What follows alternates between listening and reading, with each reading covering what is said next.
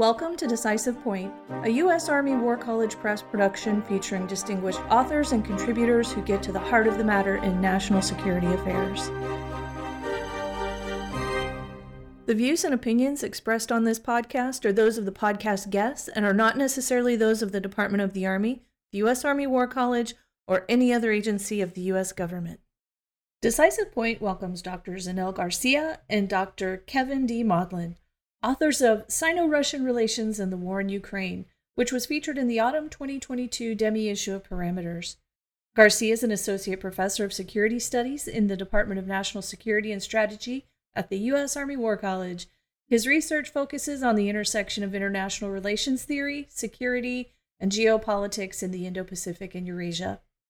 Modlin is an instructor at Western Kentucky University, where his research interests focus on security studies and international political economy. He holds a PhD in international relations from Florida International University and a master's degree in economics from Western Kentucky University. He also served as a senior legislative aide for retired Congressman Ron Lewis. Welcome to Decisive Point, Zenel and Kevin. I'm really glad you're here. Sino Russian relations and the war in Ukraine. Please give us some background on this. Where does China weigh in so far?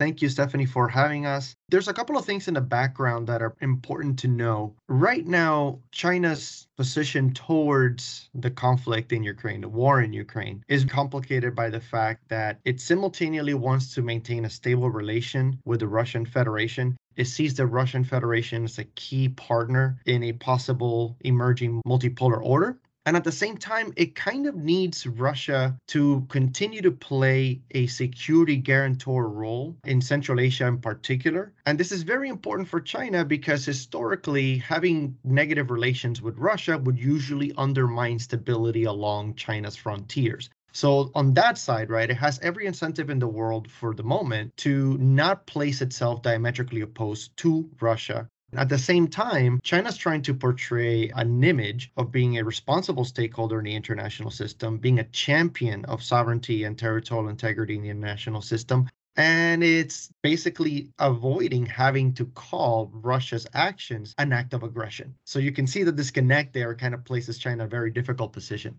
Thank you, Zenel. Kevin? As part of this emphasis in the multipolar order, what we're seeing is that it includes elements of agreement and disagreement throughout all that. And that's not uncommon in any state relation dynamic. But it seems that their articulation of multipolar orders emphasize their autonomy in operations, that there's not as much coordination behind that. Your article talks about Sino Russian relations and promoting a multipolar order, as you just mentioned. Can you expand on that piece for us a bit? Sure. China and Russia have had a pretty rough relationship throughout the 20th century. They went from the Russian Empire having been one of the countries that the Chinese government, the Republic of China, before the PRC was founded, had identified the Russian Empire as one of the culprits of un- unequal treaties that had basically carved up Chinese territory during the 19th century you fast forward and the russian revolution you know creates the ussr but the republic of china then begins to try to negotiate some of these treaties over time. Most of this goes into the sidelines as China's kind of falling apart through civil war. But once you have the PRC formed, one of the things that was supposed to be a very positive development for the PRC was that it had established a close relationship with Russia, the Soviet Union, and that this actually translated into one of the largest technological transfers of the 21st century from the Soviet Union to China. And it doesn't even last a decade before the two countries end up in a Sino-Soviet split, fighting skirmishes along the borders. All of this results in thousands of incursions, according to Chinese sources, by Russian backed militias into Chinese Western frontiers. And so they don't have a very positive relationship. Most of this gets settled, however, through a rapprochement of sort during the late 1980s. And by the 1990s, they're able to solve the majority of their territorial disputes. And it is here that relatively positive process of settling the border, where you have the Chinese and the Russian leaders articulate that their aims are to play a role in the emergence of a new multipolar order. Why do they want this? Because from their perspective, the unipolar moment is inherently detrimental to their interests. In other words, the United States can act as it wishes without necessarily having to take their interests into account. And if you're sitting in Beijing and Moscow, of course, this is not a positive development going forward from that point, these relations continue. So they're articulating a similar sense of an order and contesting that sense. And they've built somewhat of a foundation. We see this through the Shanghai cooperative organization and their interactions. So it has some substance to it at this point that this is both the path they're choosing and accepting with each other, but it involves this flexibility as well. So it's a very different framework from us in the US, when we think about relations and agreements, they seem to usually embed some type of obligations to each other. And these are much more restrained. So there are agreements, but they usually entail less commitments to each other. What challenges and opportunities does the Russian Ukrainian war pose for China? I think the biggest problem that China's facing right now is that the Russians committed themselves to a conflict and nobody expected them to perform this poorly. My guess is that if the Russians have been successful in all of their original aims, even if the Chinese would have had some trepidations about the spillover second and third order effects across the world, at bare minimum, the Russians can at least be seen as having played a key role in demonstrating their capability as a capable pole in the international order. Their poor performance here makes it difficult for the Chinese because they can't see Russia unilaterally fail. Because if it fails, then who else is left to play this other role in a multipolar order? India could potentially fill that role, but the Chinese and Indians don't necessarily get along. They have their own territorial disputes to deal with. The EU is certainly a big actor for the Chinese mainly as a trade partner, but they're dedicating a lot of resources to try to make sure that the EU is autonomous from American foreign policy because it, fundamentally they don't think it is in a sense that the United States and its NATO allies, they don't necessarily see everything eye to eye, but when push comes to shove, like in this case of Ukraine, there's a sense of greater unity. And so if Russia's not playing this role of a pole, then that's a significant challenge. They cannot see Russia inherently lose everything in this conflict. So that's probably the number one challenge that they have, along with, of course, that this conflict is a very clear act of aggression. There's no way that you could paint this in any other way. And the Chinese are refusing to make the argument that this is, in fact, an act of aggression. They're basically calling on all sides to play a constructive role in settling the disputes when we clearly know who started this conflict. And so that kind of undermines China's longstanding position of being a champion of sovereignty and territorial integrity. That's not a good look because this is something they've tried to promote as far back as Mao. This is one of the key foreign policy principles. Conclusions and implications. What do we need to know? Building from this point, I think it presents an opportunity for us to think about a framework of relations among states that have some interactions, but not the degree of interactions that we anticipate. And by interactions, I'm emphasizing the aspect of commitments some countries are willing to incur costs to help other countries in the system. And this is a mutually beneficial aspect to an agreement, but they also involve costs. And we have not seen that element in the relations between Russia and China. So they're avoiding long-standing commitments to each other, especially when it entails security risks. So how does that look conceptually? I think is going to be a really important way to organize our thinking going forward in Russia-China relations because again, we come to the table making assumptions of relations that are a little more different than what we're seeing here. So they could still articulate this idea and rally other followers in this concept. And from our experience watching the relations among NATO, we would say, oh, well, there's commitments that are following here. And it's possible that that could evolve at some point. But as history suggests and as Danelle outlined, there is not a pattern of that at this point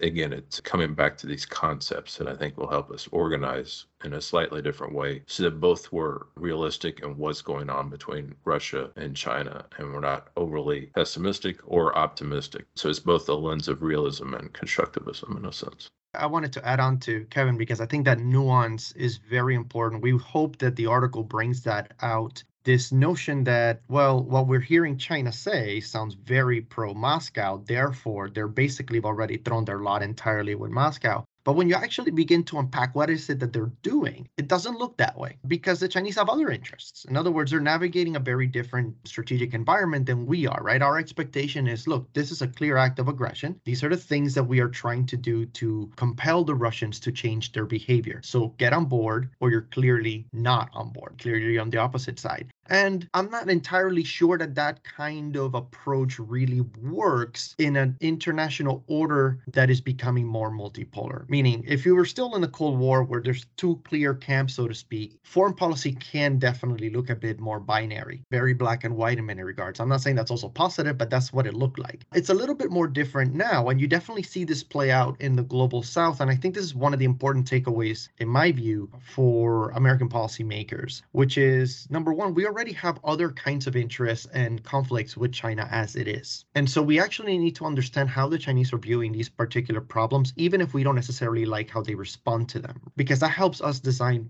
policy towards China and elsewhere more effectively if we're actually able to see the problem more clearly. And so, if we can obviously see that there's a lot of discursive agreement between Moscow and Beijing, but that in practice, they're both trying to avoid serious commitments to each other, especially security commitments, as Kevin was outlining, then that means that there's always room there to negotiate. There's always room there to kind of shape behavior. And that's one of the things that we concluded with. We actually do have a relatively successful history of shaping Chinese behavior. The problem is that we assume that if they don't entirely take up our preferred position on an issue, automatically that's a loss. And I don't think that's necessarily true. If you're able to keep moving the needle forward over time, then I would call that a successful approach to shaping another country's behavior, especially if they're becoming more relevant in the international system. The fact that you still have that kind of influence to shape Chinese behavior means quite a lot. So it's not necessarily doomsday, so to speak. There's room there for us to improve things.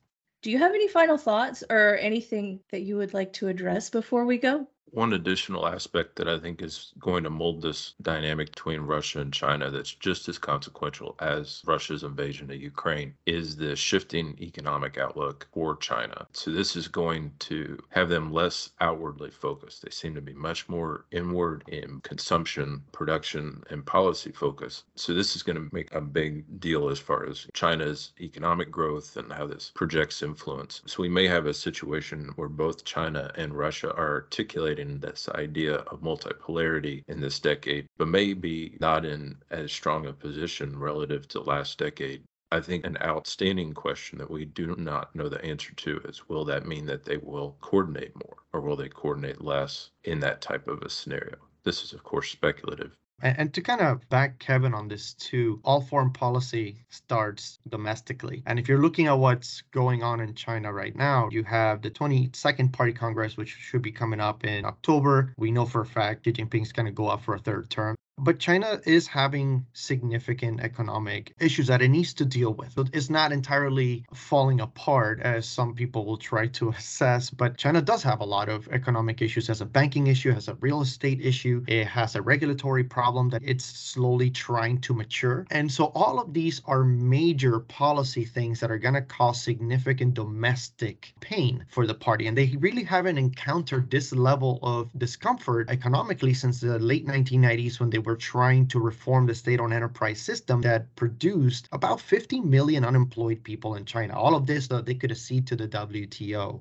they're definitely trying to grapple with a lot of domestic pain from the economic spillover of the conflict, of their own policies domestically, and of course, the supply chain issues that are affecting the global economy today. All of that to say, that actually allows us to have a greater role in shaping Chinese behavior. Why? Because their corporations are not exposed to the Russian economy the same way. The Sino Russian trade is minimal, but their companies are extremely exposed to American and European markets, and they want that access. That's what keeps the machine going, so to speak. That's an area where you could definitely negotiate and you could definitely try to establish a better working relationship. I highly doubt that we're going to skip into the sunset and kumbaya, so to speak. But you can't ignore that China exists and that it is a great power. Therefore, you're going to have to figure out a working relationship with them in the 21st century. And we may be seeing elements of that right now with the Biden administration revisiting tariffs and sanctions on China. And we're expecting discussions between Xi and Biden. This is in the context of China not committing as much to Russia as we had anticipated. So maybe there is this opening as a result of that arrangement. I don't know if anyone would have expected that these trade negotiations may be accelerated as fast if there hadn't been the context of the war in Ukraine. What a pleasure. Thank you, gentlemen, for your time, your insight. Also, thank you for your contribution to parameters. Oh, thank you, Stephanie. Thank you very much. Listeners, if you'd like to learn more about the war in Ukraine and China's role or lack of it, check out the article. You can find it at press.armywarcollege.edu. Look for Volume 52, Issue 3. If you enjoyed this episode of Decisive Point and would like to hear more, look for us on Amazon Music, Spotify, Apple Podcast, Stitcher, and any other major podcast platform.